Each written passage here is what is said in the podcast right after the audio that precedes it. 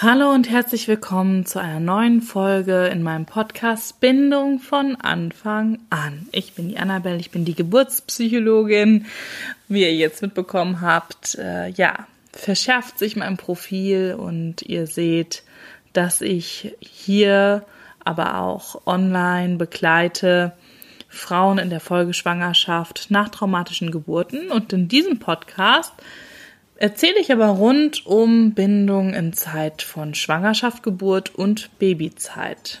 Das heutige Thema beschäftigt sich aber mit den eigenen Anteilen, die wir Eltern ja auch in eine Eltern-Kind-Beziehung mit hineinbringen. Und dafür stelle ich euch heute das Genogramm vor. Viel Spaß dabei! Ja, wenn wir über die Elternschaft sprechen und über die Mutter-Kind-Beziehung oder Eltern-Kind-Beziehung, dann ja, ist ja ziemlich schnell klar, dass wir selber natürlich unsere Geschichte mit reinbringen. Und ich hatte ja schon in einer vorangegangenen Folge über transgenerative Bindungsvererbung gesprochen, also dass das, so wie wir aufwachsen, wie wir Bindung erlebt haben, wie wir Geborgenheit erlebt haben, ob wir erlebt haben, wie sich bedingungslose Liebe anfühlt, was wahrscheinlich kaum jemand von uns ähm, so bekommen konnte. Ja, das macht einfach natürlich was mit uns und es ist dann logisch, dass wir das natürlich mit in unsere ähm, Beziehung zu unseren Kindern hineintragen. Also wir verhalten uns dann ganz ähnlich, weil natürlich kann man immer nur das tun, was man kennt. Und naja, aber ich weiß ja, du bist jetzt hier, weil du bist am Reflektieren, du bist dich am Umschauen, Umhören, vielleicht willst du etwas verändern, vielleicht möchtest du dich inspirieren lassen, dass es noch andere Wege gibt. Und ich habe ähm, ja in der Kinder- und Jugendhilfe kennengelernt die Arbeit mit dem Genogramm. Wir sind ja auch Erziehungsstelle. Zwei Kinder wachsen ja bei uns als Herzenskinder auf ein bisschen wie eine professionelle Pflegefamilie. Und in der Kinder- und Jugendhilfe wird das schon ganz lange gemacht, dass man mit den Jugendlichen vor allem das Genogramm aufmalt. Das Genogramm ist erstmal ein Stammbaum, den man aufzeichnet. Und das besteht aus ganz bestimmten Symboliken. Könnt ihr auch im Internet schauen, da findet ihr mit Sicherheit viele Anleitungen, wie das aussehen kann. Und anhand dieser Symbolik zeichnet man also sich und dann mindestens zwei Generationen hinter sich auf. Und dann hat man erstmal seinen Stammbaum aufgezeichnet. Das kann schon manchmal schon eine schwierige Herausforderung sein, das alles auf ein Blatt zu bekommen, die ganzen Zugehörigkeiten, je nachdem, ob man geschiedene Eltern hat und da noch irgendwie Halbgeschwister sind und so weiter und so fort. Bei anderen kann das ganz einfach aussehen, ganz unterschiedlich. Das Spannende kommt dann, wenn wir das Genogramm gemalt haben, den Stammbaum, ja, dass wir dann das Genogramm mit einer ganz speziellen Fragestellung anschauen können. Also wir können zum Beispiel, gibt es auch Symboliken für, dass wir bestimmte Beziehungsmuster, Bindungsmuster oder auch Konflikte einzeichnen. Ne, zum Beispiel, wenn Kontaktabbruch zwischen bestimmten Familienmitgliedern herrscht, was ja jetzt auch wirklich nicht selten ist. Wenn es eine sehr symbiotische Beziehung gibt, die vielleicht auch nicht gesund ist, so in Form von Abhängigkeiten. Und es gibt Zeichen für, und das ist natürlich jetzt in meiner Arbeit sehr relevant, zu schauen, ähm, wo gab es Fehlgeburten, Frühgeburtlichkeit, ähm, Kaiserschnitte, also bestimmte Geburtsmodi können, kann man sich anschauen, Abtreibungen, wenn man das ähm, herausfinden kann, weil nicht immer erzählen natürlich die Verwandten alles. Oder auch ähm, Sternenkinder, also dass die Babys verstorben sind nach den Geburten oder bestimmte Krankheiten in Schwangerschaft oder die mit Schwangerschaft und Geburt zu tun haben. Und so kann man sich dann ein, ich nenne es dann Geburtsgenogramm, also das Genogramm mit der Fragestellung oder dem, unter dem Thema Geburt und Geburtstrauma anschauen.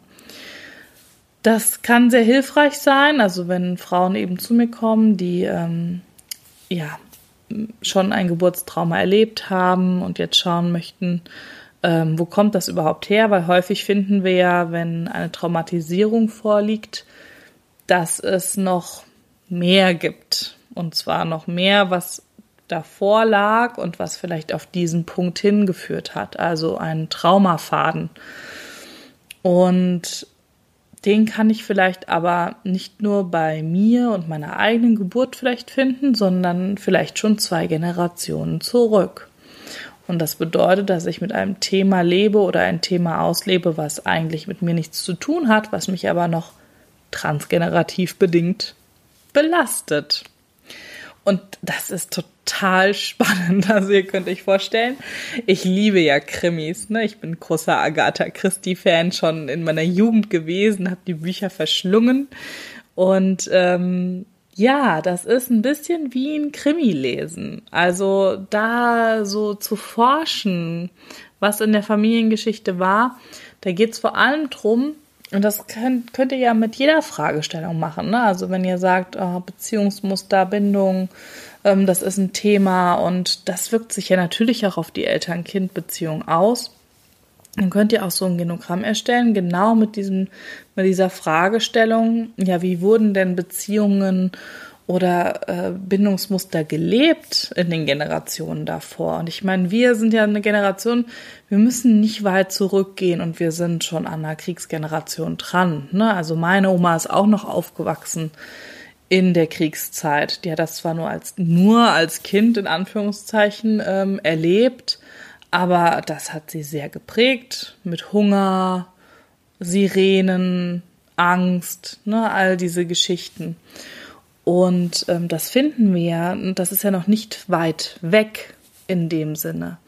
Und gerade aus der Forschung eben mit den Generationen, die nach den Kriegsgenerationen gekommen sind, ähm, hat man ja eben herausgefunden, dass diese transgenerative Vererbung eben stattfindet. Ne? Und zwar auch auf Zellebene.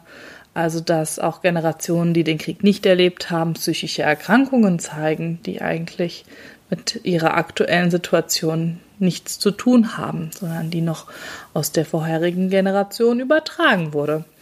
Ja, und ähm, ja, also ich bin total begeistert von, von diesen Dingen. Ich, mich interessiert das. Ich mache das super gerne, da mit den Frauen wirklich einzutauchen. Das ist für mich auch eine Form der Anamnese, also zur Unterstützung äh, direkt am Anfang der Sitzungen, um die Frauen auch kennenzulernen, um die Themen deutlicher zu sehen.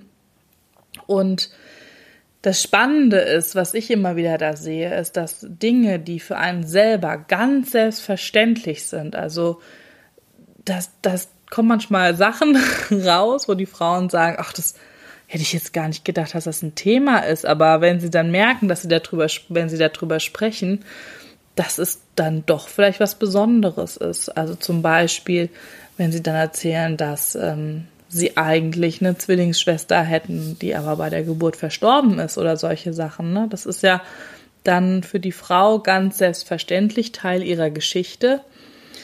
Und ähm, häufig machen wir uns aber gar nicht klar, was das für uns und unser Leben bedeutet oder was das auch im Hinblick auf Geburt bedeutet oder auf Elternschaft, aufs Muttersein und so weiter. Und das finde ich immer so spannend, dass wir alle da mit unserem Lebensrucksack durch die Gegend laufen und uns einfach schon so wahnsinnig an dieses Gewicht gewöhnt haben. Ja, und ähm, denken, das muss so sein. Und das müssen wir ertragen. Und ja, ich mache jetzt auch am Samstag, den 12. September, einen Workshop genau zu diesem Thema und lade euch herzlich ein, wer Lust hat. Also wenn du sagst, ja, das ist ein, das klingt total spannend, ich möchte das gerne anwenden für mich, um mal zu schauen, ob ich da noch was herausfinden kann, gerade auch aus meiner Geburtsgeschichte oder überhaupt aus dem Themenbereich Schwangerschaft und Geburt über die Generationen.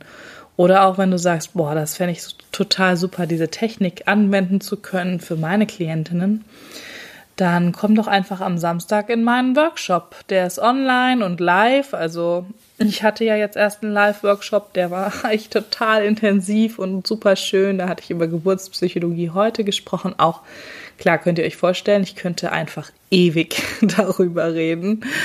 Und ähm, jetzt diesen Samstag wird's halt sehr praktisch. Also so, dass jede von euch ihr, Gebur ihr Genogramm eben zeichnet und alles dazu lernt, wie man das macht. Und dann helfe ich natürlich bei der Interpretation und auch bei dem, was man da für sich rausholen kann.